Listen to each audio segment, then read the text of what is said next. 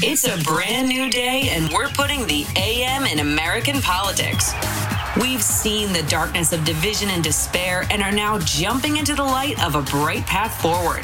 Progress is here, and we're sharing its story with you, for you, all with the help of Signal Boost. Now, here are your hosts, Zerlina Maxwell and Jess McIntosh.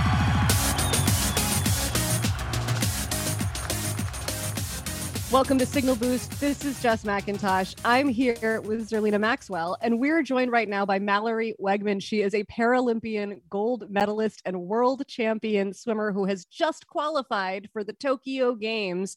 Mallory, thank you so much for being here. Thank you so much, and thank you for having me.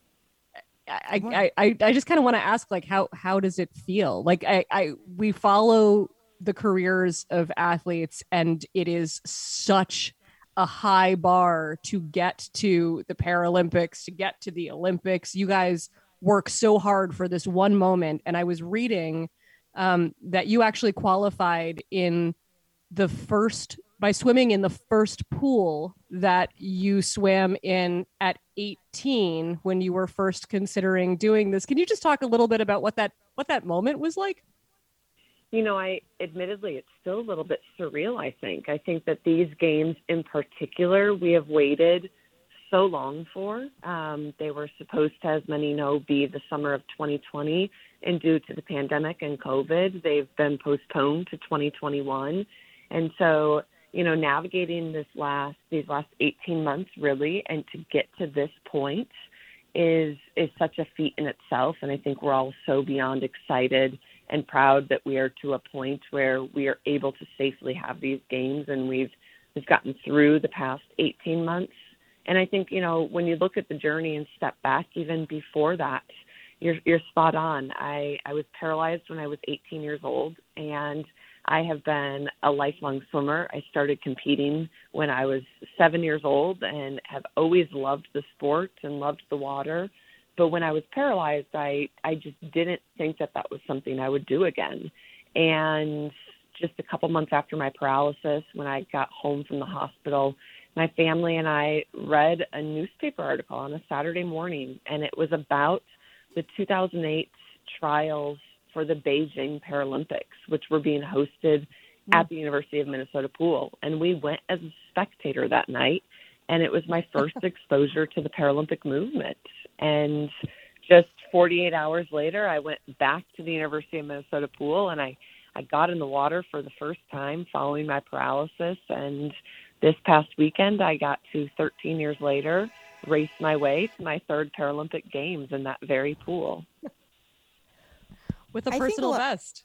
Oh, yeah with a career that... best yes. And you know i'll admit ladies i'm 32 and while that's young as an athlete that's getting older and you start to wonder how many career bests you're going to get when you get older because that means you're racing your you know 20 year old self at that point. Oh true.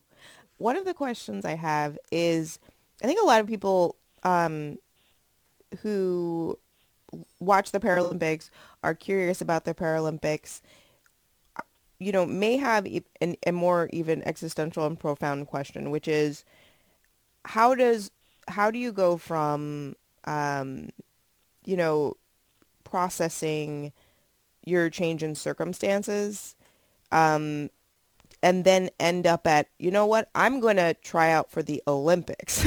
Um, there's a i feel like there's such a big gap between you know even even the mindset of i'm going to be resilient i'm i'm going to be positive and optimistic and continue to live my life and live my best life, even uh, in these new circumstances, there's a big gap between that mentality and taking that mentality and channeling it into training for the Olympic Games. Can you talk a bit about that that gap? Because I feel like not every not every person who has this change in circumstances ended, ends up as a para Olympian, but I feel like there's something about you in particular that drives you to that that point, that place of excellence. And I just want to know what that is. How do you get there? That's something I need yeah. to we all I think we all need a little bit of that. Yeah, no, I think that's a great question. And you know, the truth is, it's just like how you know every individual doesn't end up as an Olympian, right? So you know, in the Paralympic movement, all of us have some sort of physical disability, and some individuals are born with their with their impairments, and some occur them later in life through you know some sort of accident or trauma. And and for me, it occurred later in life, and and there is there's a big gap from being paralyzed at 18 to being here 13 years later and being named to my third team. And I think that at the end of the day, what I love most about the Paralympic movement is how it showcases the human spirit.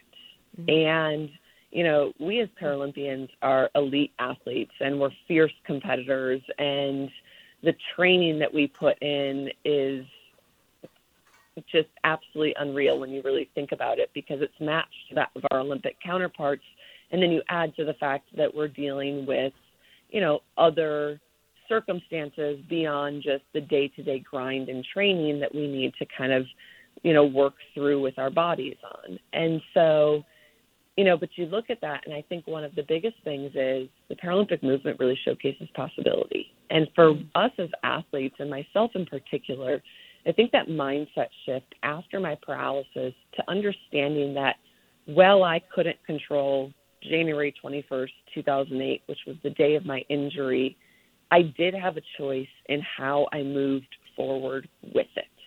And I think knowing that no, no one of us has control over the circumstances that occur in our life. Unfortunately, that's, that's just not how this works. But we do get to choose how we react.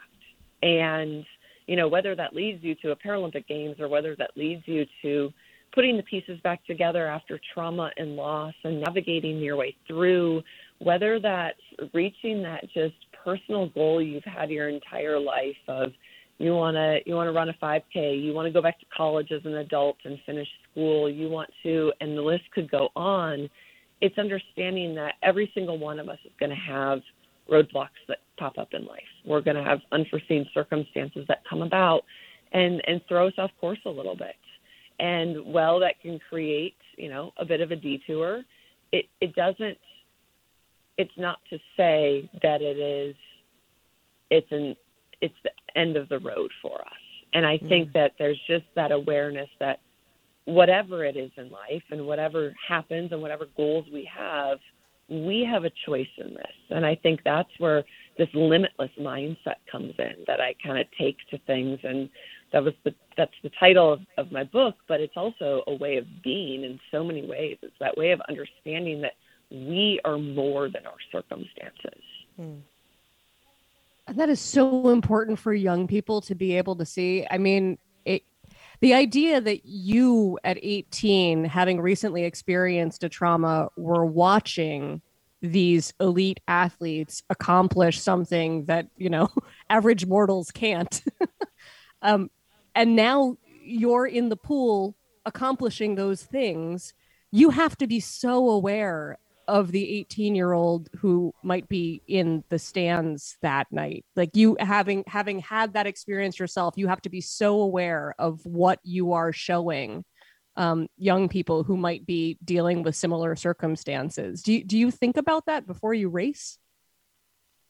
I do. I, I really do. You know this this weekend was admittedly extremely emotional. Um, you know, I got to the pool sure. for warm up before competition started, and and I looked over to lane one, and and it's like all I have to do on that pool deck is look around, and I can feel my entire story unfold. I I walked on that pool deck. I had been on that pool deck and in those stands before my paralysis, and then you know you look to lane one, and and that's where I got in, and and I can see the by looking at that spot, I can still feel that that heartbreak I felt in that moment of just battling with how much my life had changed, and you know, looking to the black line on the bottom of the pool in each lane. That's where I hovered for two years as I pieced my life back together and began healing after my injury, spiritually and mentally and emotionally, and and I think that you know this weekend was unique in the fact that unfortunately we were not able to have spectators at these trials due to COVID protocols. But you know, before my final race Saturday night, I swam the 50 meter freestyle, and I looked up to that railing that I hung over 13 years ago and looked down to the pool deck at the swimmers that were swimming with complete and utter awe. And while we didn't have spectators in the stands, we had remarkable coverage that was done on on Peacock through NBC and live streaming. And so I knew far and wide there were individuals watching. And I think at this stage in my career, there's that understanding that what I do when I get behind the starting blocks is about something so much larger than myself. And while I'm a competitor and I have fierce goals as a competitor, at the end of the day, how my hand meets that wall and who I choose to be is is a bigger has a, the ability to have a much bigger impact than any singular results.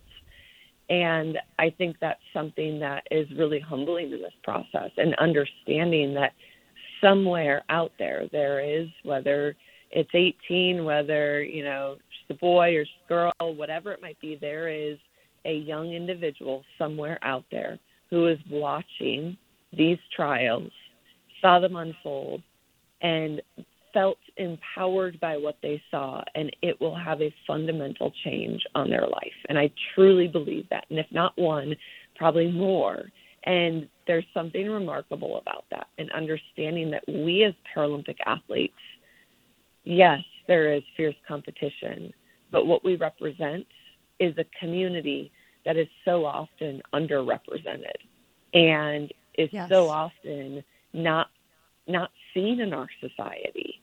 And so the individuals that look up to us at times also happen to be in that same demographic and we are their path forward. We are their light, that they can look and see that there is representation. There are, quote unquote, people like them out in this world who are being celebrated for the very thing that society tells us we should be ashamed of. Do you, One of the thing, how do you feel about, oh, sorry, Z, go ahead. I was just going to ask about um, coverage of the Paralympics in comparison to um, the Olympic Games that um, features other athletes, right? So it's it's happening. It's it's not at the exact same time, um, but a lot of the promotion that happens before and the commercials and all the advertising, um, you know, happens at the same time, and it says like Paralympic Games, and I'll have the dates. But I I I do feel like recently, it feels like there's a more robust effort to make sure that the promotion of both um, is equivalent. Um, from the perspective of an athlete, do you feel like um, the Olympic Games writ large, um, you know, does a good enough job in highlighting the excellence and really, I mean, amazing um, athletes uh, in the Paralympic Games in the same way that they do with um, the Olympic Games uh, trademark icon? Yeah, that's a that's a great question, and you know they they do, and there's been there's been a huge shift and so much momentum that's carried us to this moment. And you know we have growth, of course, but where we are today is is literally night and day from where we were in 2008 and 2012, and you know honestly even 2016 since the 2016 games, the United States Olympic Committee has renamed to the United States Olympic and Paralympic Committee. And so mm-hmm. the Paralympics are included in the name of our national organization. And I think that what's remarkable about that is now the charge is we are one Team USA. We mm-hmm. are Team USA, right? Olympic and Paralympic. And well, the games are separated by two weeks, and well, the Olympics will will go off first, and we will be at home finishing our final training and proudly cheering for our Team USA counterparts who are over there before we go just a few weeks after.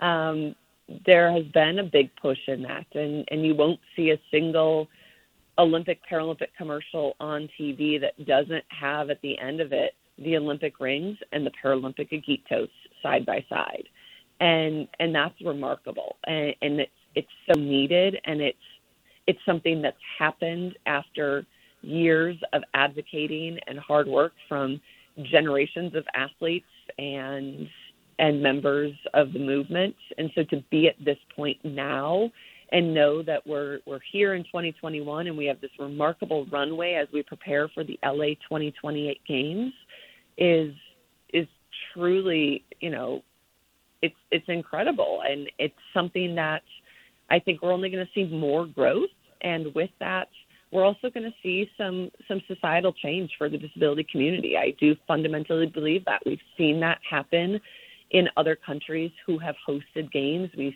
seen the long-term impacts for the disability community in their in society in the UK following the London 2012 games.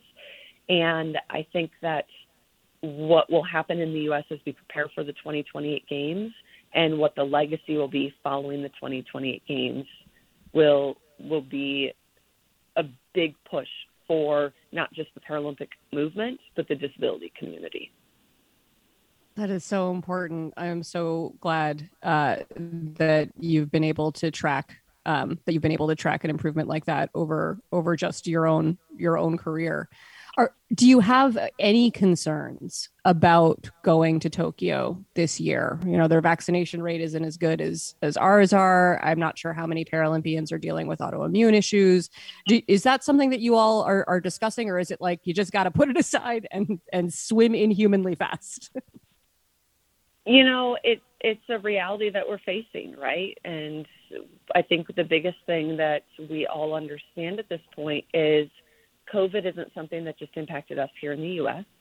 It's something that happened and has affected every corner of our world and is still affecting every corner of our world.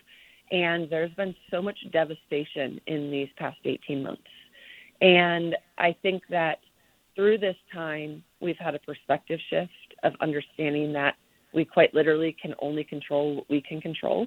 Um, and we've also had time logistically as a team and as an organization to to really step back and create a protocol moving forward for these games to make sure they are as safe as they can be. And and I will say that as an athlete, I am I'm blown away with what the United States Olympic and Paralympic Committee has done. I I'm so grateful for their transparency through this journey and through the guidance that they've given to us athletes. And and you know there there's robust protocols that are going to be in place for us in Tokyo for the protection of us but also for the protection of you know every other individual that we will come in contact with. And and I think that you know I'm I'm so grateful that these games are able to happen. And and I do believe that these protocols will help make sure that the Tokyo games are safe and athletes and and everybody involved will stay healthy and it will allow for an opportunity for our world to come together after what has been an extremely challenging 18 months. And it yeah. can be that beacon of light for us to see you know yes it's going to be different. There aren't going to be spectators in the way we're used to. There's all of these things that have changed but at the end of the day we're going to see athletes from each corner of our world that have been impacted through COVID come together and and and kind of be that symbol that a games naturally every four years already is. But at a time like this, when we've never faced anything like this before in our lifetimes, I think it's more needed than ever. And so um, I'm excited for, for what that will be, and I'm I'm very confident that everybody involved in the planning at the international level for the Tokyo Games themselves and then at the domestic level for Team USA are are doing what they need to do to make sure these are a safe games. We could so certainly exciting. use some inspiration right now. yes, and the Olympics are literally one of my favorite things. Um, and so I'm so excited to watch the Olympics and the Paralympics this this year. Yeah, Mallory Weggemann, uh, thank you so much for hanging out with us this morning. It's been truly uh, an honor to talk to you, and yes. and we wish you we wish you the best of luck. Yes, good luck. Thank you so much, ladies. I really appreciate it, and um, tune in to cheer Team USA on this summer. Yes. Absolutely. The book is Limitless The Power of Hope and Resilience to Overcome Circumstance. Thank you again, Mallory. Thanks for listening to the Signal Boost podcast. We'll be back tomorrow with more news.